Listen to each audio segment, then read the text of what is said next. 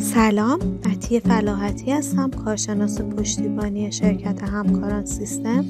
با سری پادکست های حرف حساب در خدمتتون هستیم. قسمت قبلی پادکست در مورد اصطلاحات مورد استفاده در دارایی ثابت صحبت کردیم که تعریف ها بر اساس استانداردهای حسابداری بود امروز می‌خوایم در مورد بهای تمام شده دارایی ها در زمان تحصیل صحبت کنیم. تمام دارایی ها از جمله دارایی ثابت مشهود و دارایی نامشهود در بدو امر به بهای تمام شده ثبت میشن. یعنی همه مخارج لازمی که انجام میشه تا دارایی قابل استفاده باشه به عنوان بهای تمام شده ابتدای دوره ثبت میشه. در زمان تحصیل دارایی باید به این نکته توجه کنید که هزینه هایی که انجام میشه برای دارایی اگه هزینه های معمولی برای تحصیله مثلا مثل هزینه حمل هزینه مالیات این موارد باید به بهای تمام شده اضافه بشه. ولی اگه هزینه غیر معمولی در زمان تحصیل دارایی اتفاق افتاد این مورد رو به عنوان هزینه دوره معرفی می‌کنیم و به بهای تمام شده این موارد رو اضافه نمی الان سعی می‌کنم با چند تا مثال این مورد رو براتون بازتر کنم.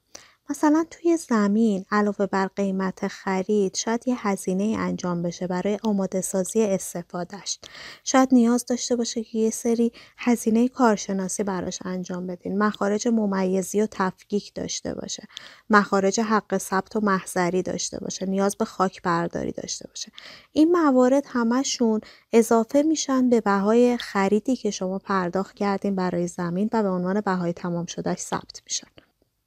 توی ساختمان این موارد مثلا شامل این میشه که شما اخذ مجوز ساختمان رو انجام بدین برای بهره برداری یا به وکیلتون حق و زحمه بپردازین بابت این خرید. یا تو سایر موارد مثل اساس و منصوبات و تجهیزات هزینه حمل، هزینه نصب، هزینه آموزش مثلا توی تجهیزات برای اینکه کارمندا بتونن از اون وسیله استفاده کنن. این موارد تمامشون به بهای تمام شده اضافه میشه. برای این موارد قانون نوشته شده وجود نداره و تصمیم در نهایت با خودتونه که این موارد رو به بهای تمام شده اضافه کنید یا به عنوان هزینه دوره مشخص کنید. این توضیحات در مورد دارایی ثابت مشهود بود که خب فکر نمی‌کنم نیازی باشه که بگم زمین چیه ساختمان چیه دارایی مشهودی که دیده میشن و هممون می‌دونیم که هر کدوم رو باید چجوری طبقه بندی کنیم ما می‌خوایم در مورد دارایی نامشهود صحبت کنیم که دارایی نامشهود چی هستن و چجوری باید طبقه بندی بشن. یکی از موارد دارایی های نامشهود مخارج قبل از بهره برداریه. مخارج قبل از بهره برداری مثل اینه که شما توی واحد تجاری بخواید یه واحد جدید ایجاد کنید. اون واحد هنوز شروع نکرده به کار و شما براش یه سری هزینه ها انجام دادید. این هزینه ها توی دارایی نامشهود مخارج قبل از بهره برداری ثبت میشه. مورد بعدی حق اختراعه. حق اختراع مثل اینه که شما یه چیزی رو اختراع کردین و شما با داشتن حق اختراع حق استفاده تولید فروش و کنترل محصول فرایند یا فعالیت های ابدایی روی اون اختراعتون رو دارین. حق تعلیف مثل حق اختراعه ولی حقیه که روی تعلیف حالا یه کتابی یه مقاله یا هر چیزی به شما داده میشه. سرقفلی محل کسب حقیه که واحد تجاری به جهت تقدم در اجاره موقعیت یا جذب مشتری نسبت به محل پیدا می‌کنه که در بین مردم به عنوان سرقفلی شناسایی میشه. ولی توی دارایی ثابت به علت اینکه با سرقفلی سایر واحدهای تجاری با هم دیگه اشتباه گرفته نشه به عنوان سرقفلی محل کسب شناسایی میشه.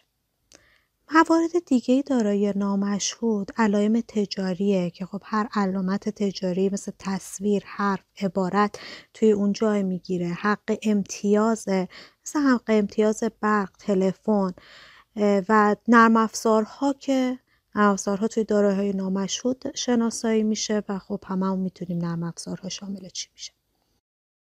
برای شناسایی بهای تمام شده دارایی نامشهود یا شما دارایی نامشهود رو از یه جای خریداری کردین که خب هزینه هایی که بابت خریدش پرداخت کردید به عنوان بهای تمام شدهش ثبت میشه.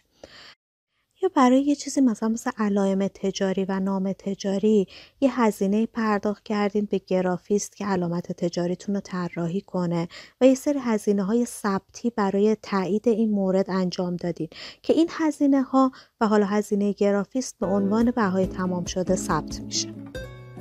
تو این قسمت پادکست در مورد بهای تمام شده و دارایی های ثابت مشهود و نامشهود صحبت کردیم. تو قسمت بعدی در مورد مخارج پس از تحصیل و استهلاک ها صحبت می‌کنیم. برای شنیدن ادامه پادکست ها به سایت education.systemgroup.net مراجعه کنید.